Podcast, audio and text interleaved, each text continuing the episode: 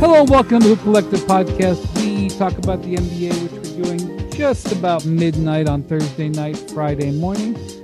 Joining me from New York City after a short trip to Milwaukee to watch the Bucks end their season. Not fail. Tim Bontemps. Hello, guys. Just curious, Brian, how you're feeling after a pretty devastating night in Northeast Ohio on Wednesday.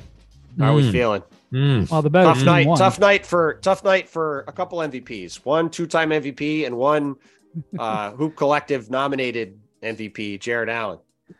Yeah, did you see what Jared Allen said today in his exit interview? I don't have right in front of me, but he basically said, and I'm paraphrasing because it's not in front of me. I wasn't ready for this. Well, he basically said, "Boy, the lights were. I was ready for the bright lights, and they were brighter than I was ready for," which was apparent in his play. That sums up the Cavs' entire approach in that series, I think. Yeah. Joining us from Los Angeles, California, just back to the coast after a little respite in Memphis, is Bam McMahon.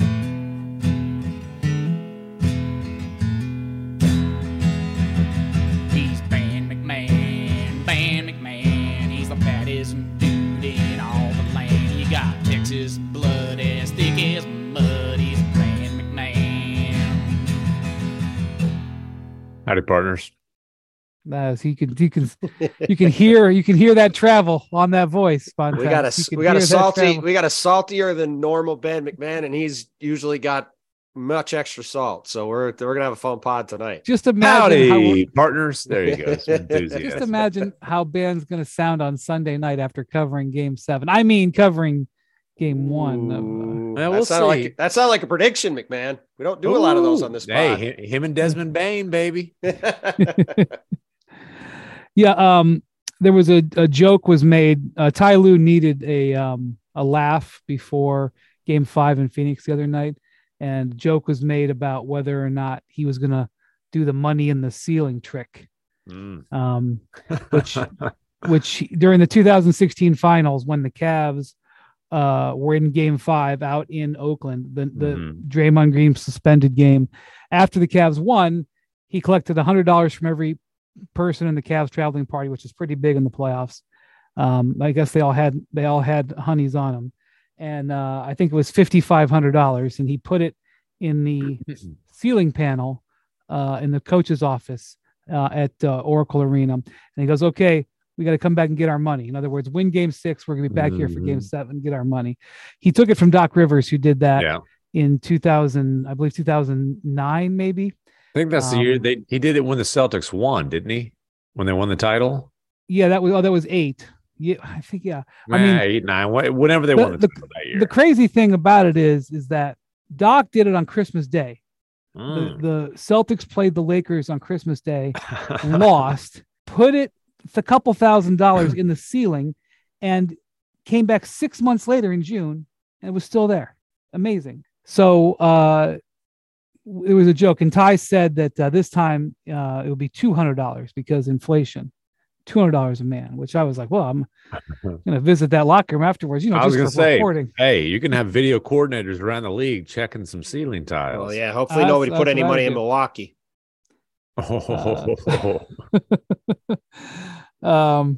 Anyway, Bud might not be back to collect it.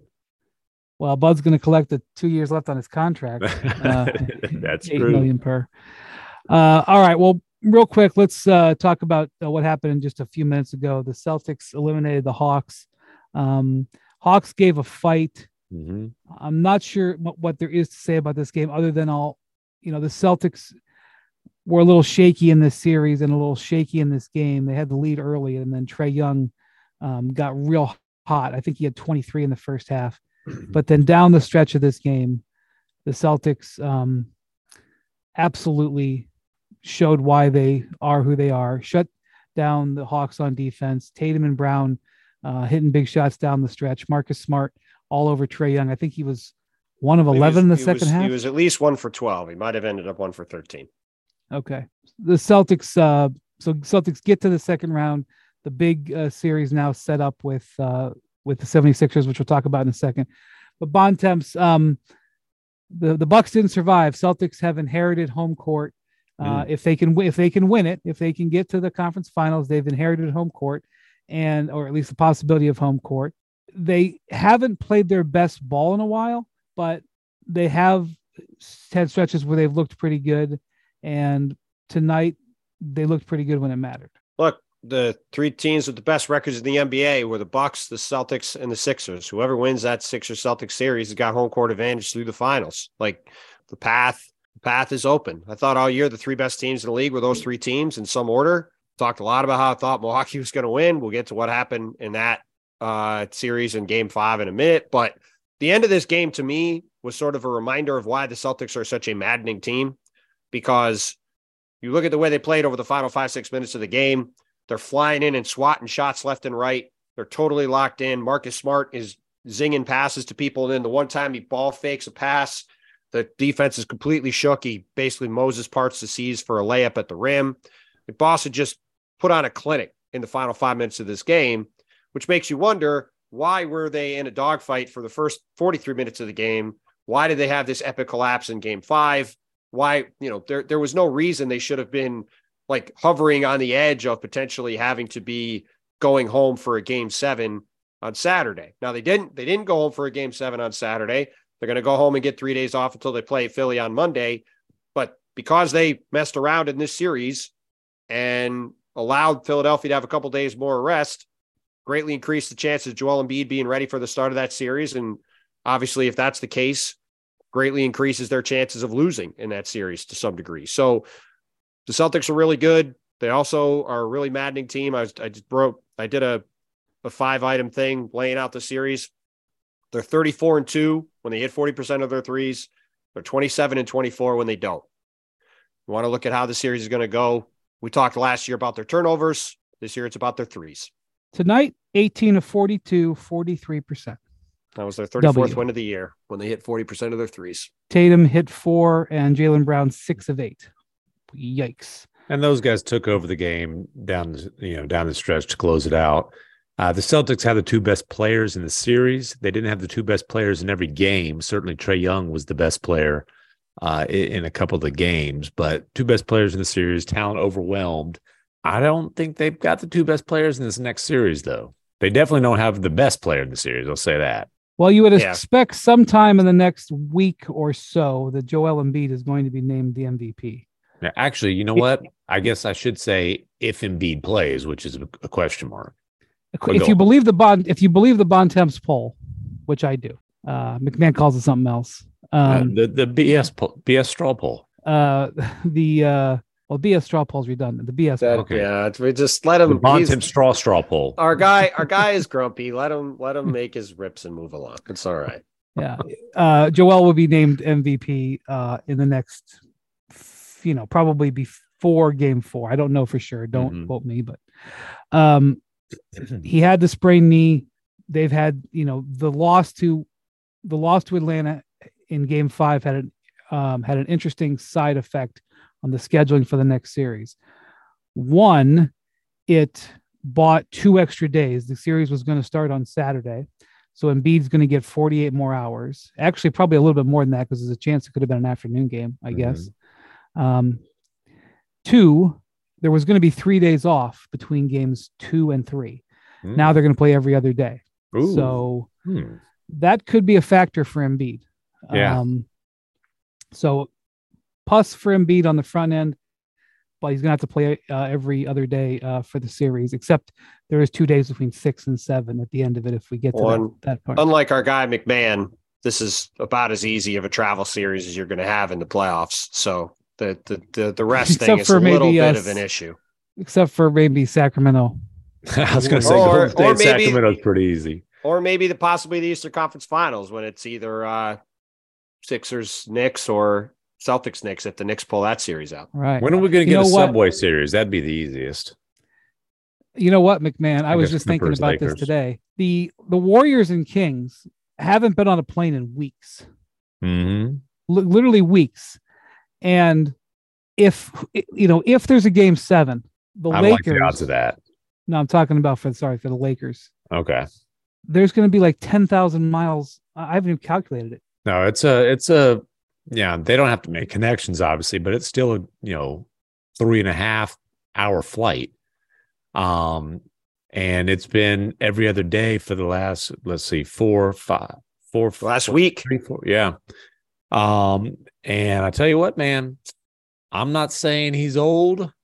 I don't poke bears, but LeBron James looked like perhaps the wear and tear of the series and the travel might have taken a toll on his legs in Game 5. Well, look, we've been talking about this since before this series started. This 5 games in 9 days from games 3 to 7, the longer this series went, the more it was going to benefit the Grizzlies. And I go back to Game 4. I know LeBron summoned the energy to get that incredible layup at the end of regulation to tie the game, made those plays, had the very fitting ending over Dillon Brooks in overtime.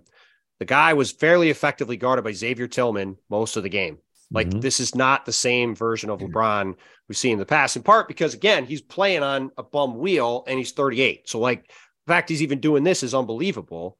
But as you talk about going back and forth, flying 2,000 miles every other day, playing a super young Grizzlies team that's going to push it and run and might actually start playing Luke Kennard now. But go on, and then I'll make a point. Well, no, I mean, we'll see what happens with his shoulder, but the Grizzlies have come into this series as it's gone along, and the longer it goes, the more it favors them, especially if Memphis could somehow win this game Friday night.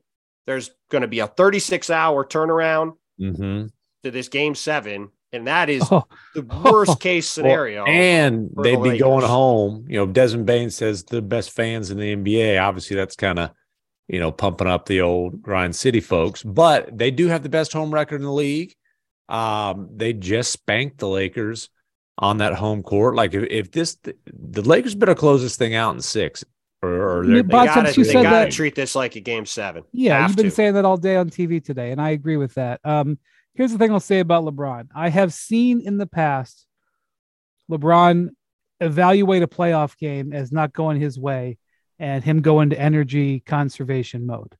I've seen it happen. I've seen it work. And he looked like he was in energy conservation mode. That said, I remember him doing that when he was 31, 33. Right. You know, where he sort of just made a value judgment. I'm not sure he had an option except for energy conservation mode. Well, I honestly thought, I thought Darvin Ham should have made a value judgment, honestly, early in the fourth quarter. LeBron played till, I don't remember when they pulled him exactly, but he was in there several minutes into the fourth quarter. They were down 25 early in the fourth. I'm like, sit him. He ended up playing 34 minutes. It's not like they really ran his minutes up, but I think they could have kept that under 30. You mentioned Luke Kennard suffered a stinger. Actually, maybe they had LeBron out there in the fourth quarter to set a screen on Luke Kennard and try to take him out, because that's what happened. So, got a stinger in that left shoulder. And this is, look, this is a big deal because that thing was tight and the Grizzlies were really struggling to score in the third quarter, in part because Dillon Brooks kept shooting. And he kept shooting because the Lakers were giving him shots, and it was just clogging things up for everybody else. Taylor Jenkins and Bontemps, you've been calling for this for I don't know how long. About a calendar year. He pulled the plug. He pulled Brooks less than 4 minutes into the third. Is it true that the Grindhouse fans were a little grumbly when Dillon Brooks was getting the ball? When he touched it, it was like, oh, like groaning. It was like a bear. Like, I was going to say, the bear is growling. No, it was like if you poke a bear in a really, you know, unfortunate spot. But by the way, Dillon Brooks is mad at me right now, which is unfortunate. I feel bad. Why? I do things like quote him accurately and say that the Grizzlies might have to move on from him this summer. Dillon Brooks has made his own bed on every front of this thing. Absolutely, and he's played like crap in this series. That's part of which is why they pulled Taylor Jenkins, pulled him less than 4 minutes into the third quarter. In comes Luke Kennard, and whoosh, there goes the Grizzlies. And look. Kennard only took 3 shots in the game. Matter of fact, he didn't take any shots in the third quarter. Luke Kennard, though, just his presence out there, you are not going to have his man with a foot in the paint. Well, go back to Game 4, right? Guarding him. to go back to game four. They went on that run in the third quarter. The second he comes in, they have him in the slot. The Lakers obviously have to show out to him. He's a 40+% 3-point shooter. He's the only guy on the team, basically, other than Desmond Bain, who's shooting. Yeah, I think it was 50+ for the Grizzlies. Led the league in 3-point percentage for the last 2 years. And you give John Morant in particular space, like he can do some serious damage with that. I have to say, you know, at the end of game four, the Grizzlies, you know, that overtime game, the Grizzlies just, it felt to me like they made like 1-3 in the second half. They were 1 for 16. They were 1 for 16 on quarter threes in the competitive portion of the game. Okay. So the game was over in overtime. They stick Luke Kennard out there. He takes a corner three. Bam. I was like, because you know what? Part of it is I got skin in the game here because I really liked that trade that Memphis did at the deadline. Mm-hmm. And I've been saying, I was saying for weeks, like, you know, that could be a really impactful trade. And then it hasn't been because Kennard hasn't played. So Kennard comes in. And look, I've talked, you know, when you talk to NBA coaches and also players, they talk about the difference that 2 feet can make. Yeah. If Luke Kennard is standing in the corner versus Dillon Brooks, in that case, it's more than 2 feet. But if the guy's 2 feet it's outside, 10 feet with that. Right. The guy's that step could be the difference between a missed shot and a made shot. Yeah. And so, you know, it's funny. Devin Booker, I just covered the Sun series, and Booker, the Clippers made the decision they were going to stand on Kevin Durant's toes, no matter where he was. And Booker played a lot of point guard in that series. And Booker was like, it feels really strange to have Kevin out there in the corner and, you know, not have this Hall of Famer and Durant, and he's basically just standing in the corner. Right. But, oh my God, do I love it? Because I mean, you know, he shot 60%. Because it's 4-on-4 with a wide open floor at that point. Right. He's like, I feel bad having him do it, but, you know, stay over there, buddy. They actually need to get Durant more shots, but that's not a topic for today. But yeah, I mean, Taylor Jenkins, you know, this is one of those difficult situations. You know, especially this season, you know, Dillon Brooks has been a punching bag recently.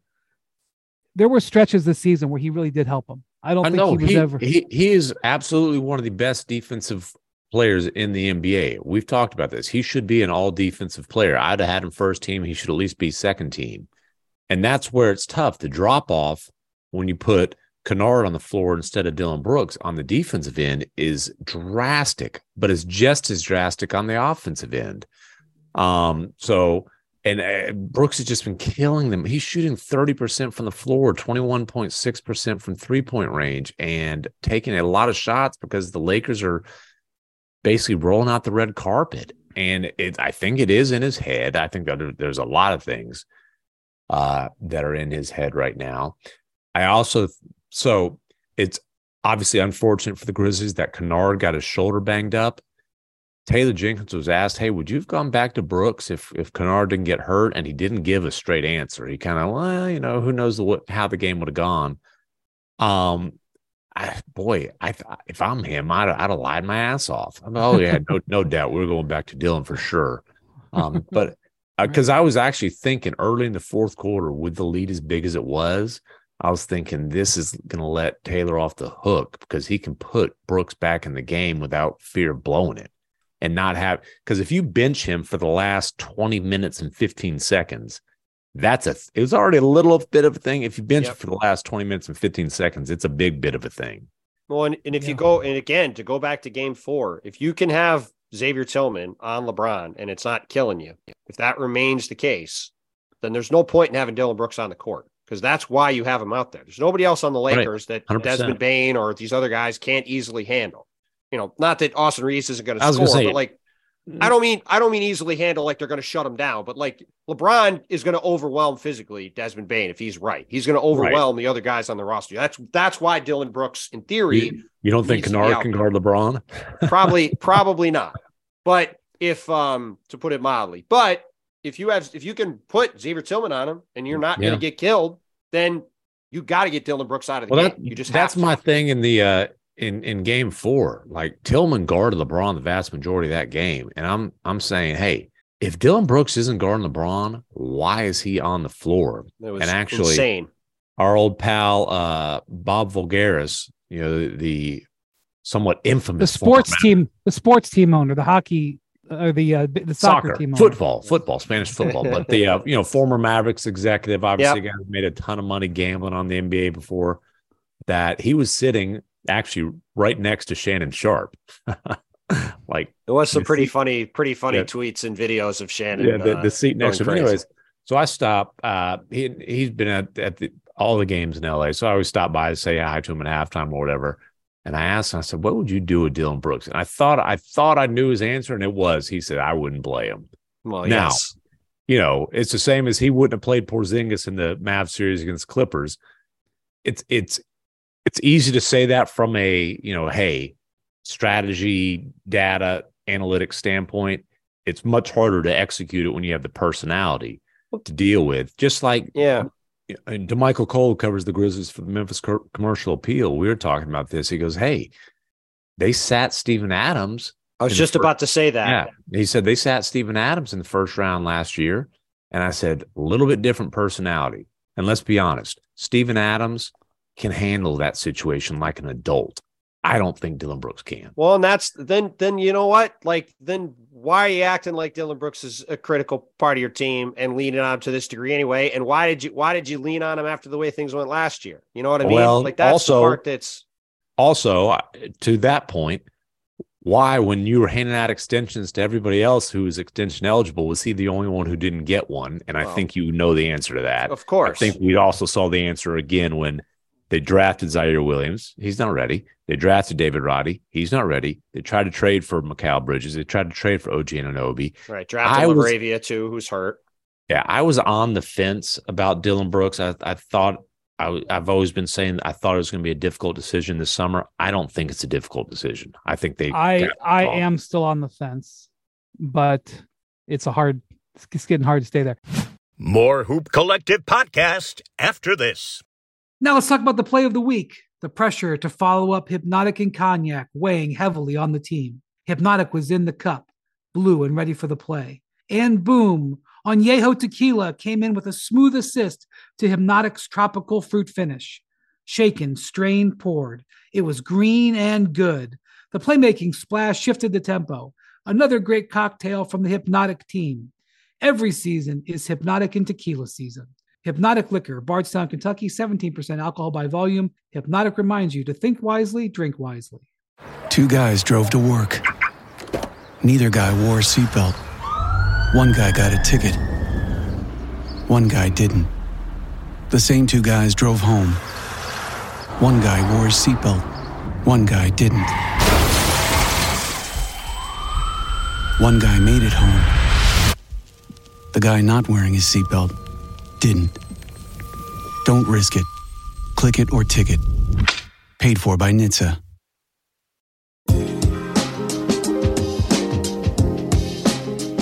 Speaking of not being guarded on the outside, LeBron is 6 of 36 on threes in this series. Yeah.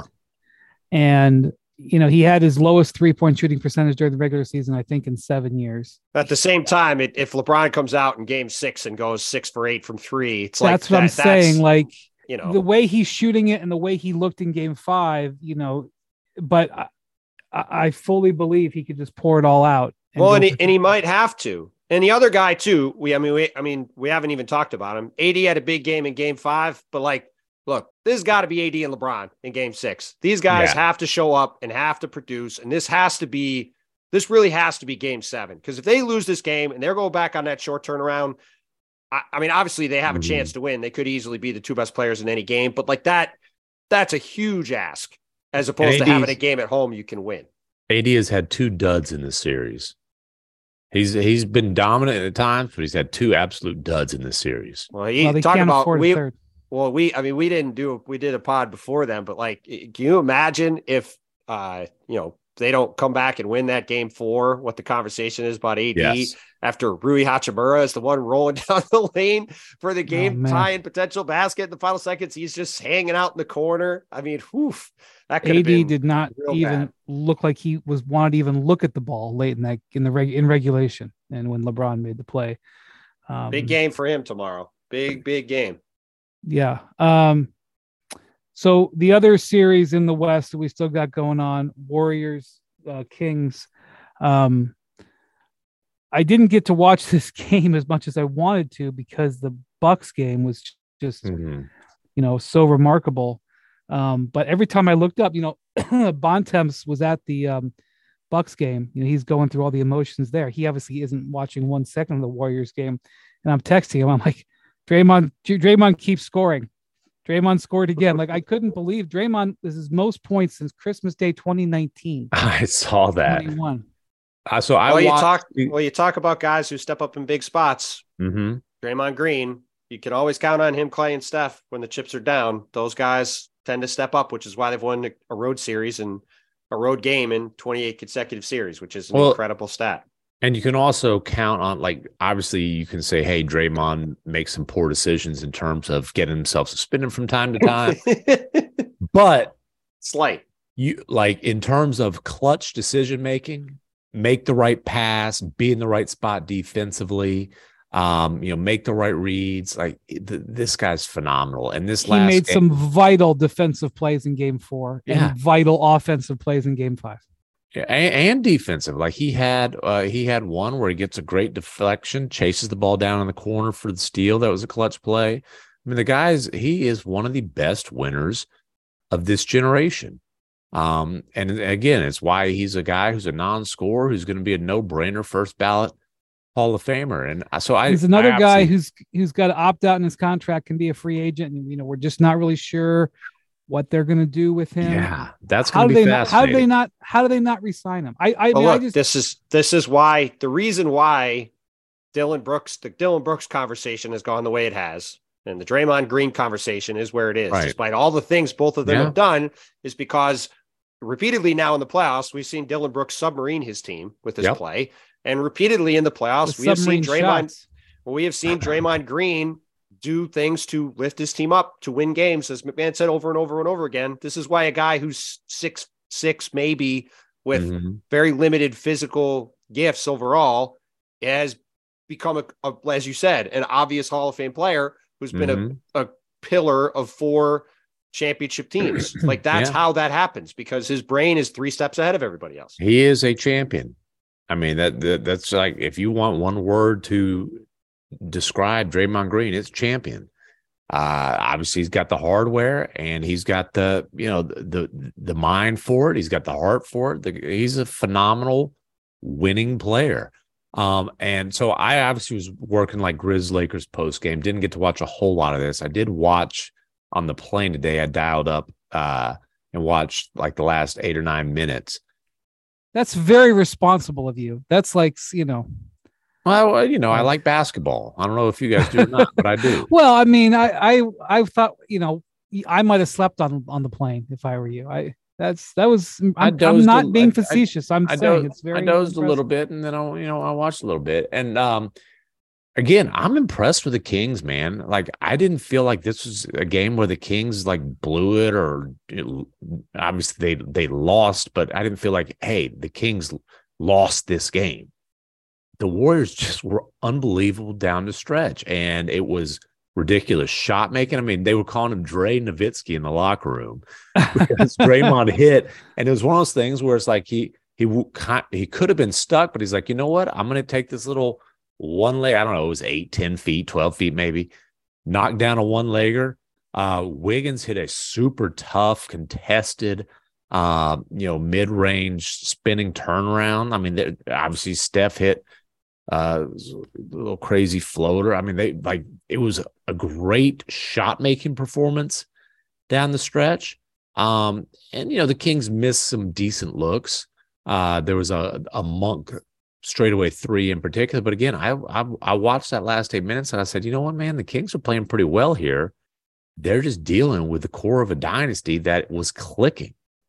Well, and I've been saying the whole series, I think Golden State's played at a super high level in this series. And if they were playing a team that has been in the playoffs or had more star power around it, people would say, man, Golden State's playing great, right? Yeah. But because they're playing Sacramento, it's like, oh, well, the Warriors still can't win on the road. We're like, well, no, Sacramento's playing awesome. Sacramento's a good team. Like that game yesterday, I mean, like you said, or on Wednesday, they had to go win that game on the road. It's not like the Kings, even with the Aaron Fox playing with this finger thing, it's not like the Kings hand in that game. I mean, De'Aaron shot 9 for 25. You have to assume this finger thing impacted it to some degree, but still it was a competitive game right down to the end. And it took, again, these guys who are truly legendary players in the league stepping up and making big time plays to win this game on the road. Like, the Kings are making these guys earn this all the way through. For sure. And it's been an incredibly impressive playoff debut for, you know, basically that entire team. Yeah, the Fox finger thing, I'm trying to double check this. I'm not going to have time here, but I think he was 0 of 6 in the fourth quarter. Obviously, we were talking about the Cojones factor, Jerry West player of the year. You got to think the finger had something to do with that. I can tell you right now, I'm pulling it up.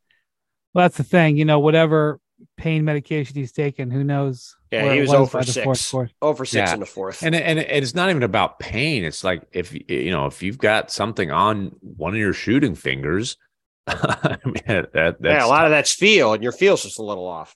Yeah, so for sure, you know, not this to is make the biggest Sacramento Kings game.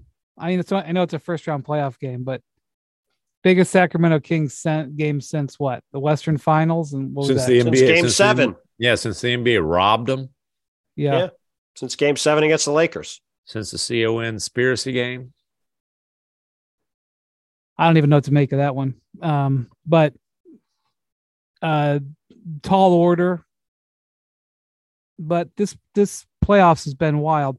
I think the last time a team seeded 5 or lower has managed to have home court in the second round was 2012.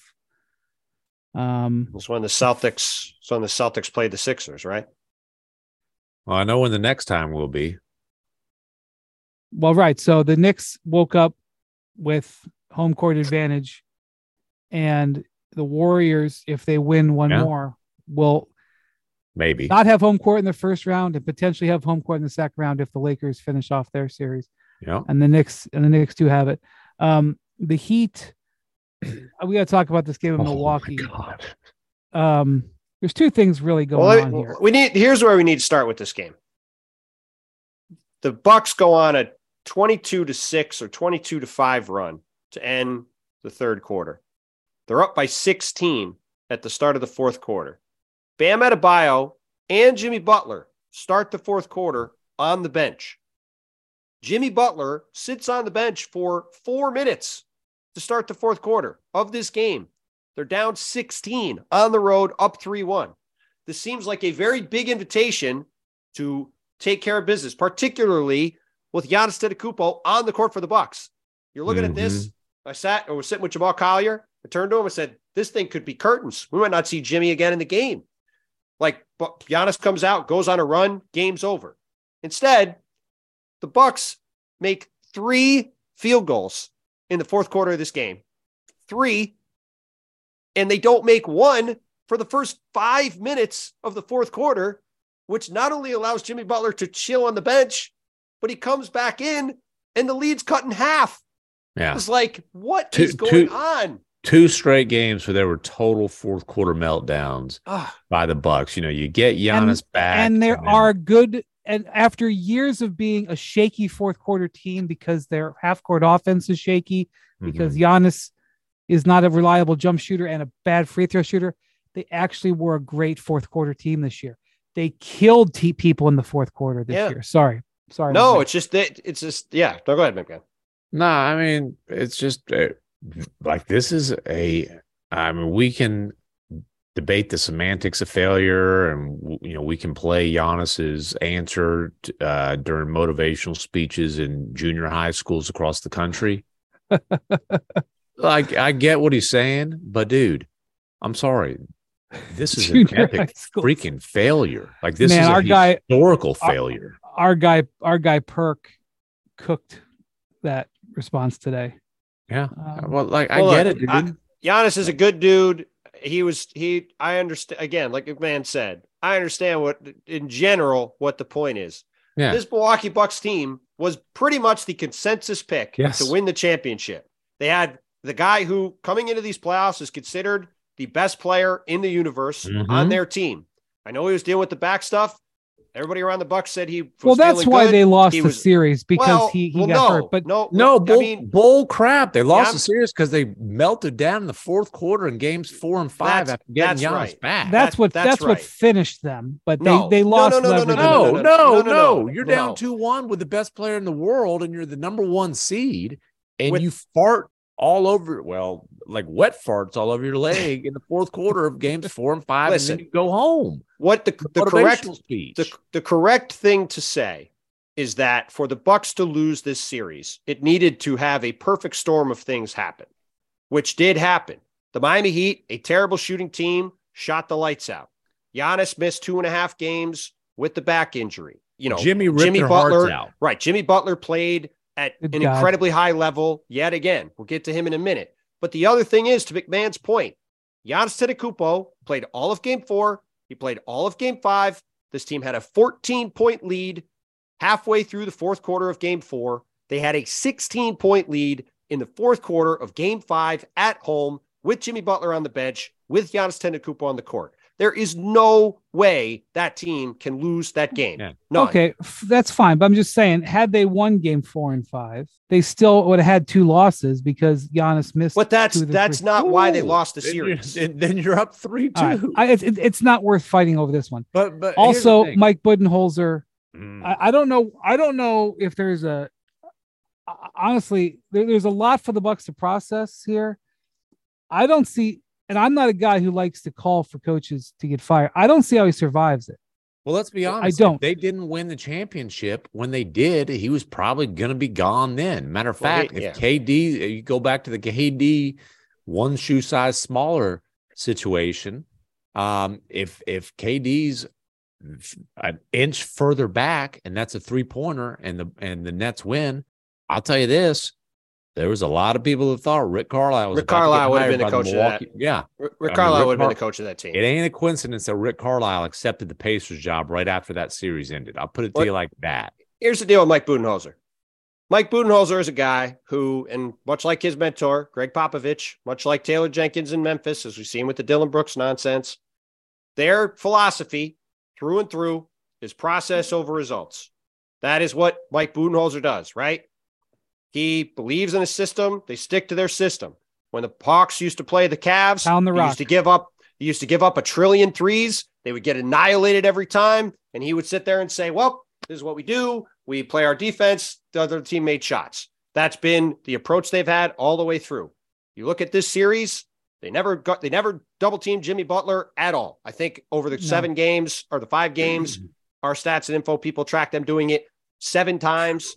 4 of them, I believe, were in game 4. I was talking to some Heat people before game 5. They said, do you think the Bud's going to double team more today? I said, no, it's not going to do it. He's going to stick with the stuff that he does because this is what the guy does. He's a process over results guy.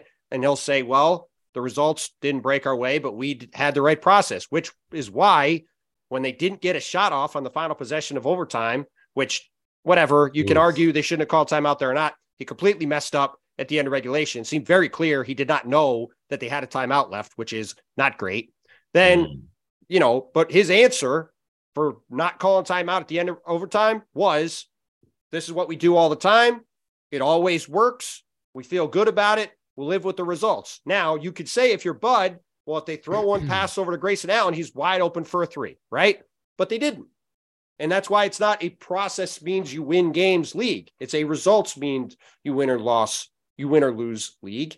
And the results are that his process got blown to smithereens and his team had one of the worst upsets against it in the history of the sport. Yeah. All right. And you talked a lot last night. 5 games. I think it's got to be called the worst. They got smoked in 5 games. You talked about the end of regulation play, Bontemps, where Spolstra just outmaneuvered him with a very simple move.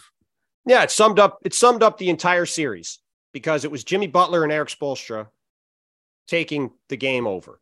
So there's 2.5 seconds left after Giannis, that nearly had a horrible turnover. They make 1 of 2 free throws. Get to Giannis in a minute.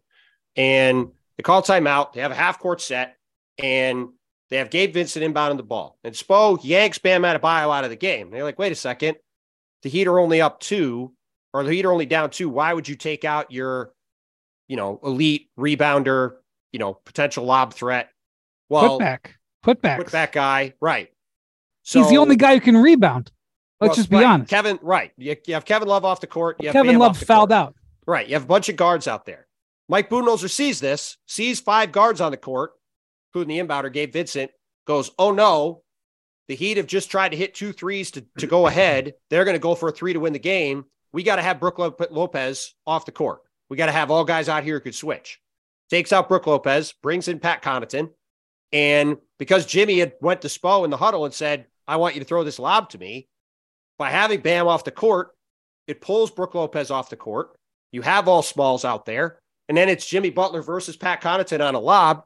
And as Gabe Vincent said after the game, all I knew I had to do was get it over Giannis, because if it was Jimmy versus anybody with who was out there on the court, Jimmy was going to win. And it was a brilliant pass. By the way. It was a great pass. Everything had to work out great. The play, the maneuvering by the coach was great. The execution of the pass was great.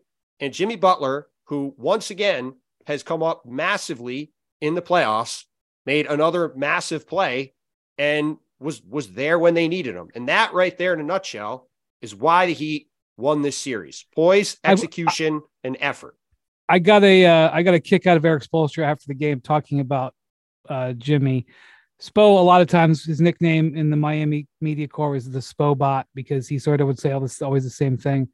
But when he really decides to open up, he can be absolutely incredibly insightful. It just doesn't happen very often. But anyway, he's just complimenting Jimmy, but he's like he basically said he's psychotic. He said several times he's psychotic, and it reminded me of when they had that blow up at each other on the bench last year, where Spo, heaved the dry erase board, and I remember seeing Spo scream at him, "I always knew you were bleeping crazy." Yeah. And like, he does know. And that's the thing about Jimmy, is it, they do know he's crazy. And it's just, and on that play, Spo was like, I don't know if Gabe can get the ball to you in the huddle. Like, because they had drawn up a different play, and Jimmy said, no, throw me the lob. And Spo's like, I don't know if he can get the lob to you. And he's like, just throw it. And that's the thing. Like, he's psychotic because he can do that. Dude. Well, that was a great quote. He said, that's why he is us and we are him. That's why we operate as well. And sometimes the psychotic meets the psychotic, and it gets a little bit whatever. But we needed every little bit of every play that he made. I think that's exactly Spo was calling himself psychotic there. Yes, too. That's what I mean. That's that. Jimmy Butler is a Miami Heat player.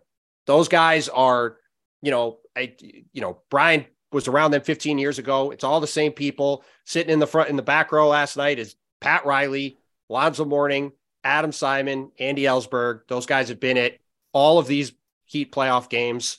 And they, by the way, before the game and like around that team, they were very fired up to get another crack at the New York Knicks, the team the Miami Heat absolutely hate and love to beat more than anybody else. Tibbs versus Jimmy, baby. Well, I think they were just as happy about winning that game as they were getting a chance to tear apart the New York Knicks again. Like, they are, I think, beyond fired up to be coming back to New York and playing the Knicks in the playoffs. There's no team in the NBA like the Miami Heat for many different reasons. There's no team like them.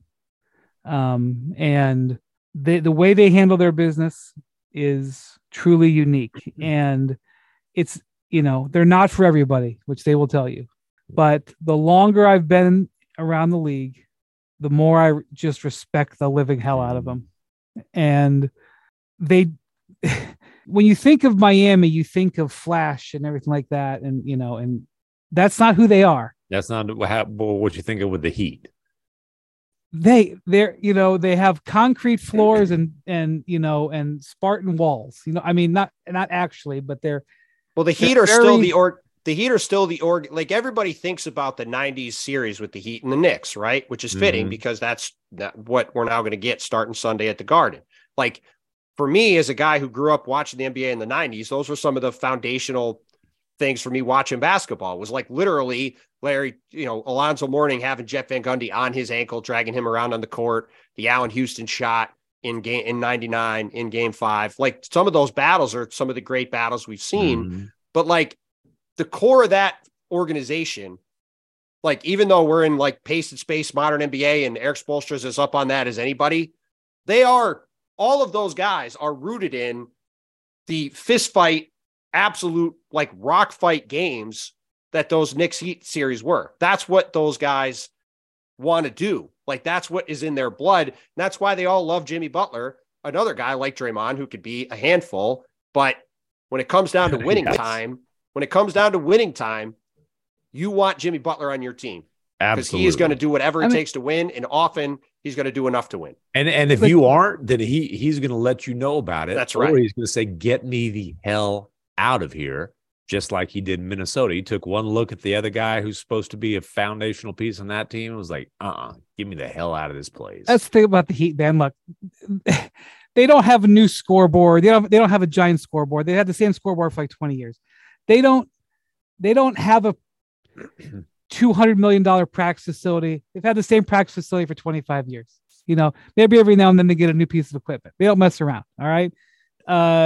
You know, they don't get crab legs after the game. Spears is obsessed with the Clippers post game. They don't get crab legs after the game. Okay.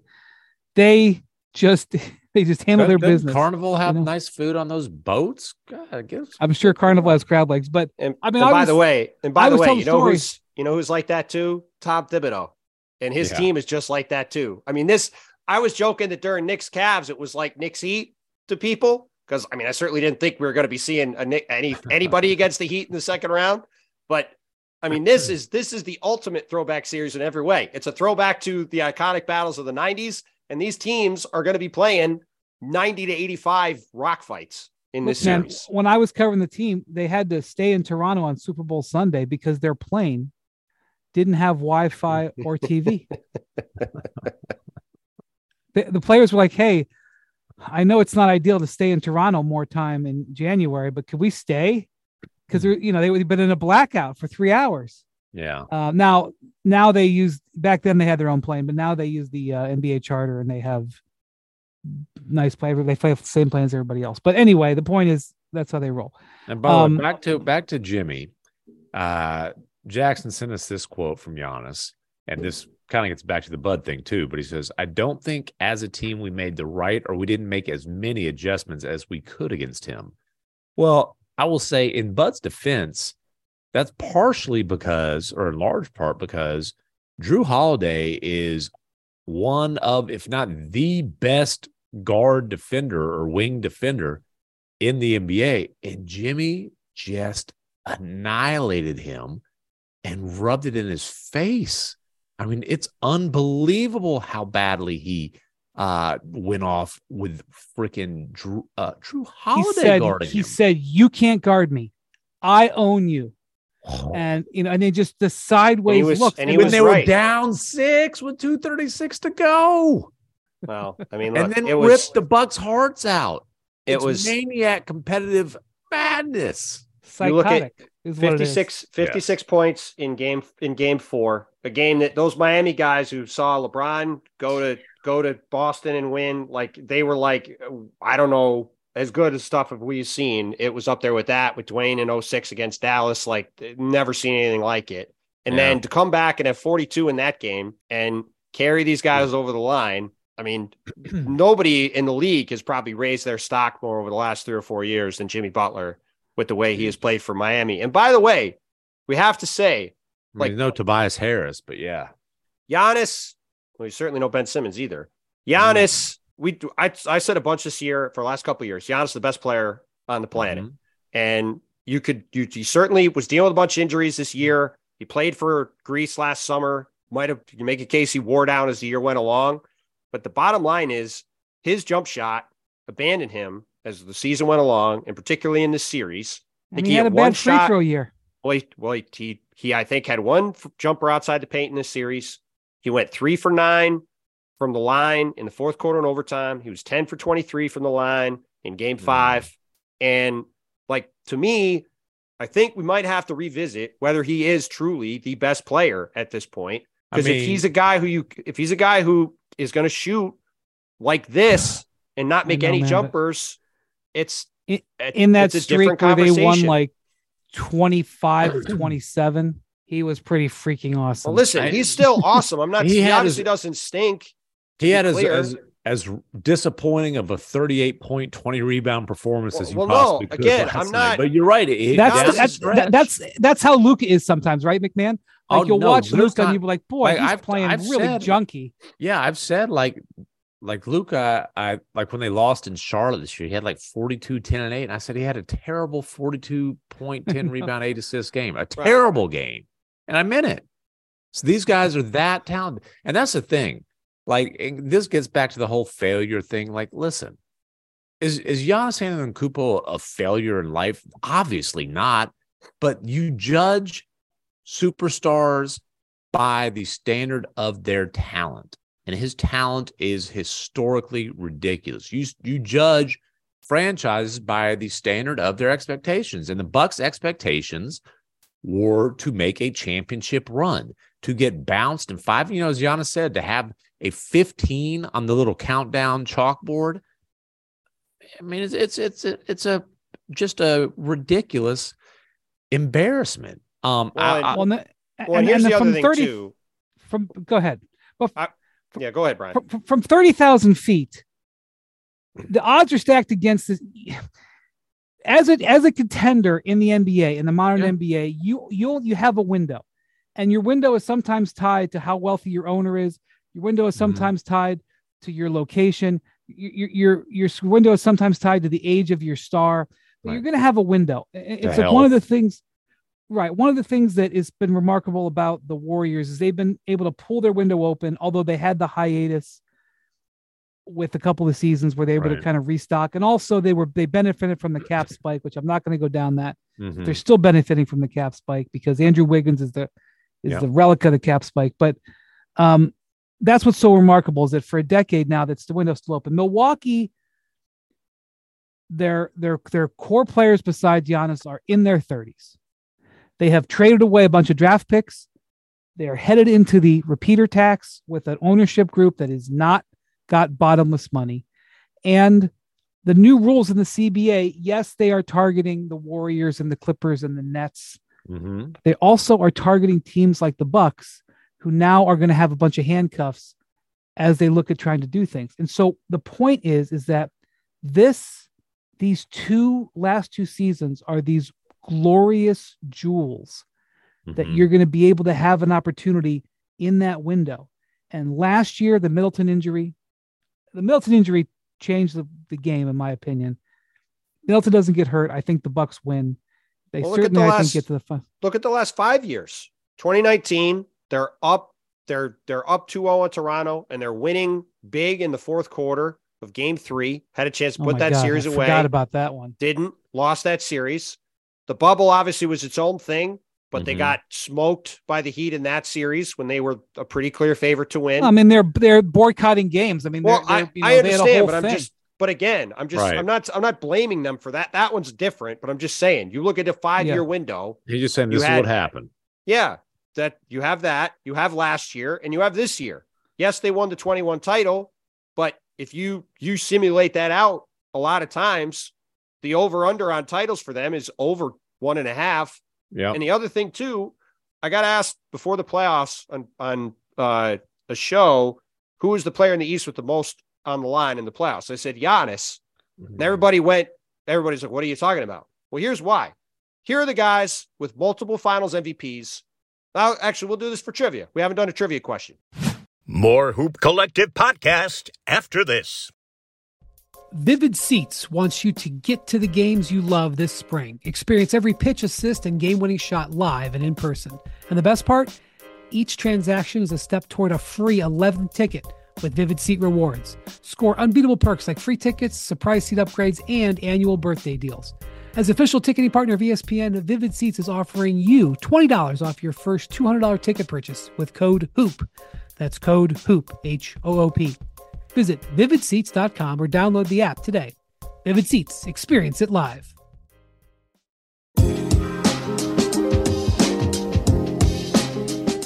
And now, to present today's trivia question, the whiz of the quiz, Tim Bontemps. Who are the players who have multiple MVPs and multiple finals MVPs?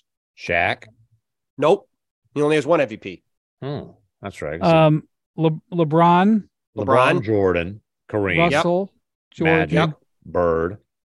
Well, Russell, the finals MVP started like 70. It's kind of a fluky thing. So Russell would have, but he is not one of them. Okay, but Magic, Bird, LeBron, Jordan. Yep. Kobe only won one MVP. Duncan. Correct. Tim Duncan. There's one more. There's one more. Will Chamberlain? No, he wouldn't be early enough. Another all-time great center, but later than that, because it's like post-1970. Oh, Hakeem.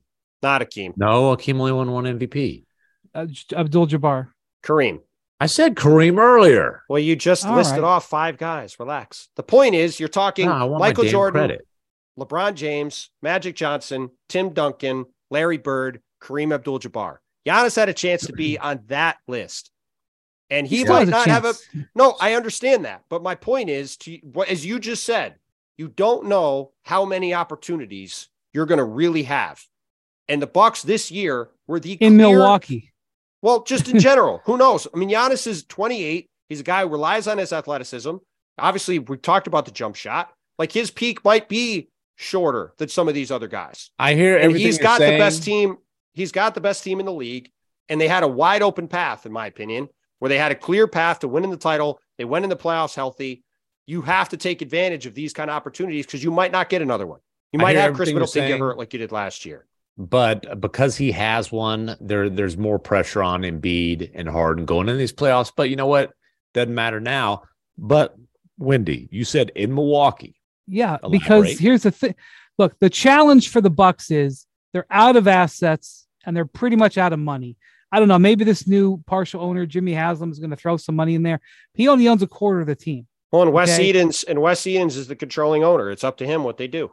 Right. And so they have a pressure. And I mean, this Giannis has consistently left it open-ended. He has not pledged his forever loyalty to Milwaukee. And there's several times where I think he's kind of made a point to continue to leave that open-ended. And I'm from the Midwest. I live in the Midwest. I'm just speaking the reality. People don't want to go to Milwaukee. Okay. So the challenge is that you got guys in there. You know, everybody goes on vacation in Milwaukee. Actually, Milwaukee's beautiful in the summer. There's a Joakim Noah joke. Cleveland. What's the Door County? Very popular place to go in Wisconsin. Whistling Straits. You got knocked me off my train of thought, McMahon. Okay. Sorry. So they got guys in their 30s. They spent all the money. They traded all the picks. How are they going to? And this would have been true even if they went 16-0 and won the title. Yeah. How do they create another window? How do they refresh the team? Yeah. How do they refresh the team?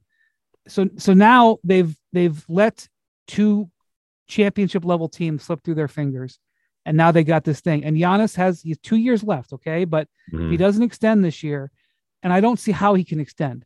I don't think it's an insult to the Bucks. I don't think it's an insult to the city. I don't think it's an insult to the ownership. I don't think it's an insult to Jrue Holiday. I just think that at this point in his career, I don't know how he can extend. Why wouldn't he leave his options open at this point? Well, here's the deal. Chris Middleton, player option. Obviously, he's probably not getting $40 million a year, but he's probably getting a bunch of years. And as a guy in his early 30s, it would make sense to opt out. Well, sign through your age 34, 35 season, right? That financially probably makes more sense than opting into 1 year. You've got Brook Lopez in his mid-30s, just had probably the best, if not the best season, one of the best seasons of his career. He's going to be a very attractive free agent for teams that are trying. I mean, look, what is everybody looking for? Bigs that can protect the rim and shoot threes. That's Brook Lopez, right? Perfect fit with Giannis. He's a guy who's going to want to get paid. You have Jrue Holiday, who is, as McMahon said, one of the best two-way guards in the league, might be the best two-way guard in the league when you factor in both offense and defense together. He's got 1 year left on his contract till he could be a free agent. And then you've got Giannis, who's got 2 years left on his deal. And the rest of their team, Jay Crowder, Joe Ingles, like all these other guys, they're all getting older too. Like, this is a team that is reaching a critical mass with all these guys having to make a decision at once. They could run it back. I just don't know if Giannis doesn't commit. If Giannis doesn't say, okay, I'm re-signing, how do you give Chris Middleton 4 years? How do you give Brook Lopez a bunch of years? How do you extend Jrue Holiday? Well, let's flip that on its head. When Giannis signed the Supermax, what was the sequence of events? They traded for Jrue Holiday. That's correct. The Milwaukee Bucks traded for Jrue Holiday. And as McMahon alluded to with Rick Carlisle, right?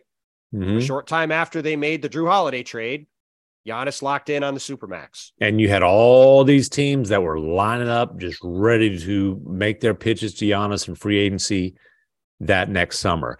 You know, the Heat were obviously the front of that conversation. A lot of talk about the Lakers, the Mavericks. There was a list. The entire league was paying attention to it. Did you see Mark Cuban really liked Giannis's response? He tweeted today, great response, and he tagged Giannis. Now, why would he do that? Let me do.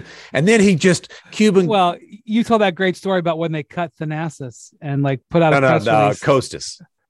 And they sent out a press release. That's the only time a two-way player's ever gotten a press release with a quote from Donnie Nelson. Did he get a tribute video? Then, great response, Giannis. And then he this response should be required viewing for every sports media member. Blah blah blah. Some Fox and Henhouse. Well, if only he's trying to get banned again. Listen, he's working on getting banned from Memphis, and now he's trying to fire up his old. I'm just saying. And then adversary. Cuban's talking about this chat GPT should be asking press conference questions. Last time I got banned, it was because Cuban said he was afraid artificial intelligence was taking over the frickin' sports media. He is hilariously full of crap. But what he's doing here is settle down. He is hilariously full of crap. I'm sorry. McMahon, you have to laugh at it. McMahon, you haven't even got to the best part, which is they can wish away for this guy all they want. They don't have the ability to acquire him via trade anyway, because they've traded away everything they basically have. So that doesn't they could probably offer Luka to the Bucks if they want. Yeah. So but look, I would say Luke in Milwaukee with those cheese curds and all that beer. Oh no, I don't know, man. So I would flip it around and say that this summer, whether Giannis is going to commit to an extension or not in September, when he's able to do it, this summer, between whatever the Bucks decide to do on the coaching front, whether they keep Bud or they move on from him, or whatever they do with the roster, they got huge decisions to make across the board. It has to be viewed through the prism of, as you guys both said, what is the next few years going to look like with Giannis? And can we convince Giannis Antetokounmpo that this is a place where he can win long-term? And listen, he wouldn't be the first all-time great player who has won a championship in Milwaukee and still decided to leave a few years later. Well, that's the thing. It took 50 years. When Kareem left, it took 50 years for them to get back to the finals, which is why if you're the Bucks, you probably play it out. You play it out till the very end. And because, you could get a whiteboard out and I can say, oh, well, if you trade him with 2 years left in this contract, you could get maybe 7 first-round picks instead of 5 or something. That's a different conversation. The conversation has to be about what does Giannis view the Bucks as a place where he can win? Yeah, and that is because we've seen in the past these situations now. The way the league is set up now, if the guy is going to leave and teams are aware he's going to leave, the whole system is built for teams not to be in the position that the Thunder were in with Kevin Durant. I don't think we're going to see a situation like that probably happen, if not ever again. It's going to be a handful of times that ever happens. Have not had an established superstar leave in free agency since Kawhi, and that was a very unique situation where they traded for him and said, we're going to give it a 1-year run. Hope for the best after that, but we think we can win a championship, and they did. And we're getting way down the road on this. Boy, the Raptors, coming out like that, like a rose. I know it's not great in Toronto right now, but God, they got Kawhi for 1 year. He gave the best. Listen, they got that banner. It'll always be there. Well, and again, how much different does that look if they lose that Game 3? Like these things are all. They're of just course. Like this, and it just goes one way or the other. That's the nature of it. I'm just saying that the Bucks. It's a massive summer. It's a massive summer for the Milwaukee Bucks. How much different does it look if Kawhi doesn't, if that shot that bounce goes down? Maybe Philly has a championship. Hey, maybe Jimmy's still in Philly. Who knows? I mean, these little ripples are. It's getting late. We can't keep playing sliding doors, but. Yeah. The point is the Bucks are really, by the way, it's not like they've screwed up. I mean, I don't think Bud put his best foot forward here, but it's not like, oh boy, terrible mismanagement. It's just the nature of the cyclical. They had a chance to win a championship 5 years in a row. There's and they hardly any other teams in the league you could say that about. Like that. Yeah, that's the whole point. You need to get your. I mean, again, to go back to Bud's process versus results thing. The process is if you're in position to win a title, you hopefully win one or two or three if you get lucky. And they got one. They got one, you know? Which is hey, that ban will fly forever, and it that means never having to say you're sorry. Yeah, yes, it's for sure. Giannis's status as a to your never have to say you're sorry, like a no apologies all time great, just like the Mavs 11 title Dirk. Did for Dirk. The question is, you know, how do they crack that window or, like you say, extend the window, refresh the window? I don't know if you can refresh the window. You know what I'm saying? And then if they can't figure it out, like, well, and we've been talking about this a bunch already, even in the weeks leading up to the playoffs starting. This is just the first team. There's going to be a lot of teams. Oh yeah. That are like this summer. The whole league. And obviously, Philly's facing that thing, and that we've Philly been talking about Boston. That all year long. You've got Jaylen Brown on one side, you've got James Harden on the other side. Like, there's going to be a lot of massive decisions for Golden State. Yeah, with Draymond for sure. Like, you just go across the league. There's all of these teams that have very high expectations, and there's going to be some that break through. Obviously, somebody's going to win, and there's going to be a bunch like the Bucks that fall short. And that is going to set up the potential for what's going to be a really volatile summer from a transaction standpoint. And we could see a lot of crazy stuff happen.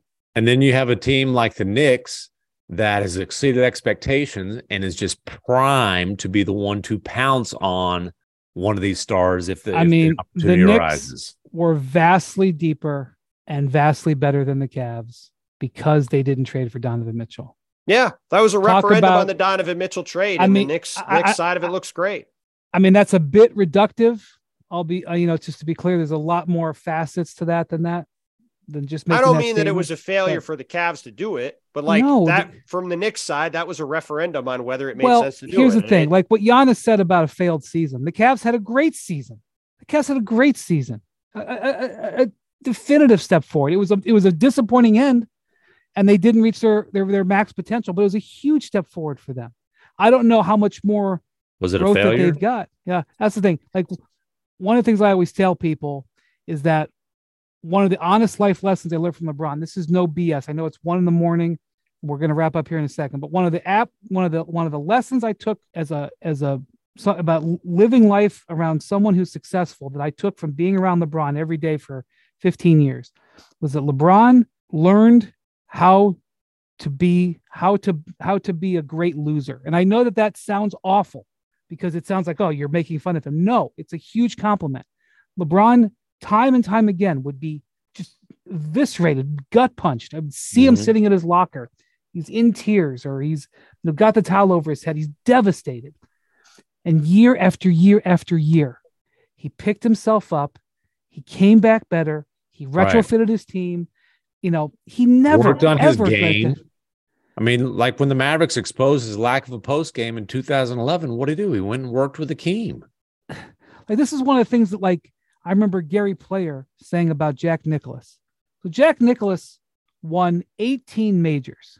Okay, greatest, most decorated golfer in history. The dude had 17 second place finishes in majors. Did you just hear what I said? He had 18 majors and 17 second places, which means that he walked off that course as the freaking first loser as many times as he did as practically as the major. And I remember that's like me tonight when I was second on the upgrade list. One person got up there and I was sitting there in freaking the exit row. And you are a great loser. I think everybody would agree. But like LeBron's ability to look at it the way Giannis did, and yes, you can say that Giannis is trying to, rationalize it there. But like for LeBron, that was true. Yeah. I mean, I don't think he would ever say that losing in the finals was a success, but losing in the finals defined who LeBron was. That, it's used against him, but it's one of his greatest attributes. Yeah, like it's better to lose in the second round than the finals. Course, but like Jordan had the commercial, and people always say, well, Jordan never lost in the finals. Jordan had the commercial that listed all the failures, all the game-winning shots he missed. Man, all this, that, I'm and sitting and there watching. Said, I succeed because I have failed so much. I'm sitting there in the pandemic watching The Last Dance. Jordan is laying on the couch saying, I'm done. I'm physically and emotionally spent. I can't do this no more. Whatever you want to say. You know how many times LeBron probably felt like that? Not that LeBron would retire. He just came back the next year and came back. He's still doing it. He's 38. He's dragging his leg. He would rather be smoking cigars and drinking wine. I mean, not really rather, but like I'm sure a part of him would rather be drinking wine every night. And he's still fighting. You know, like, and so when Giannis says that, that's kind of what I see. I see somebody who learned the lesson I saw LeBron learn. And that's honestly, when people talk to me about advice, like in the media world, which happens regularly now because I'm freaking old and got gray hair, I go, you have to learn to take a loss. And I learned how to do that by watching LeBron. I thought you say, don't check your Twitter mentions. Well, I haven't done that in a decade either. So the best advice you ever gave me. Do you follow it? No, but I do. I tell you what, he doesn't follow it at all. Quick with the mute button, trigger fingers. I have zero people muted. I have zero people blocked, and people think I'm crazy. I have not looked at a Twitter mention in at least 7 or 8 years. No, I tell these young bucks in the NBA media, I say, if you're tempted to reply, just tap the mute button. That's my advice. All right, we've gone on long enough. We did. You're muting me now. Things. Yep, absolutely. Thank you for listening to Collective Podcast. We should before one thing real quick before we should go. McMahon, are you going to be going back to Memphis for Game 7 or not? Desmond Bain says I am. Desmond Bain says I am. I think LeBron's going to have the last word on that. Wendy, LeBron, back and forth. Is he going to be able to close this thing out? Man. You're the expert. Well, I was watching him play the other, and actually watching the last 2 games, he's not really been there. Well, the game before he had 22 and 20. It wasn't a pretty 22, but he got the game time bucket. It wasn't one of his dagger.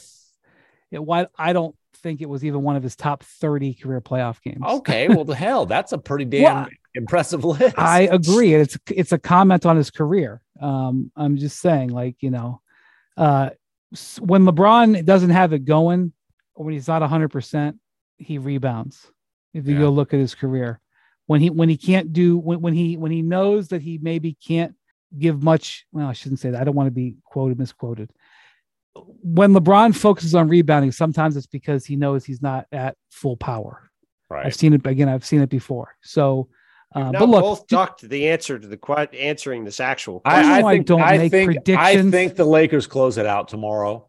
I've been wrong before. I think I'm going to say, and if they don't, then I think the Lakers are cooked. We know what you're going to say. You thought the Lakers, you mocked me when I said they had a top 6 roster after the trade deadline. You mocked me.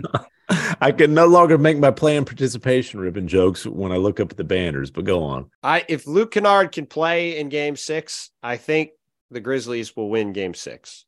But I don't feel great about it because we've seen the Grizzlies do stupid things and kick away game after game after game. But I don't trust the Grizzlies on the road. They are 0-16 as road underdogs this year. 0-16.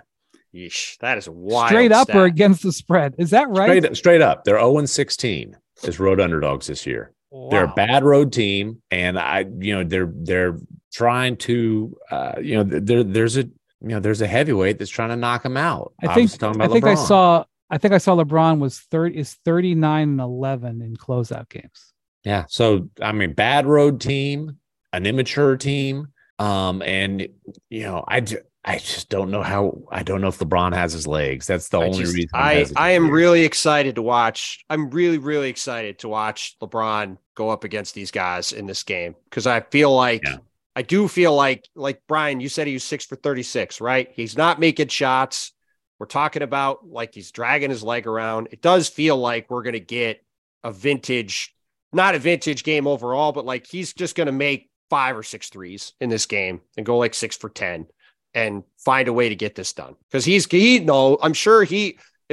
anybody knows, it's LeBron, how hard it's going to be to try to turn this thing around for Sunday. Yeah. But yeah. And I think he was thinking about that. I think it was in his head. He always confused it. All right. So Wendy says Lakers by 30. Thank you, Jackson, for staying up late and putting us out. We'll talk to you very late again on Sunday night. Adios, amigos.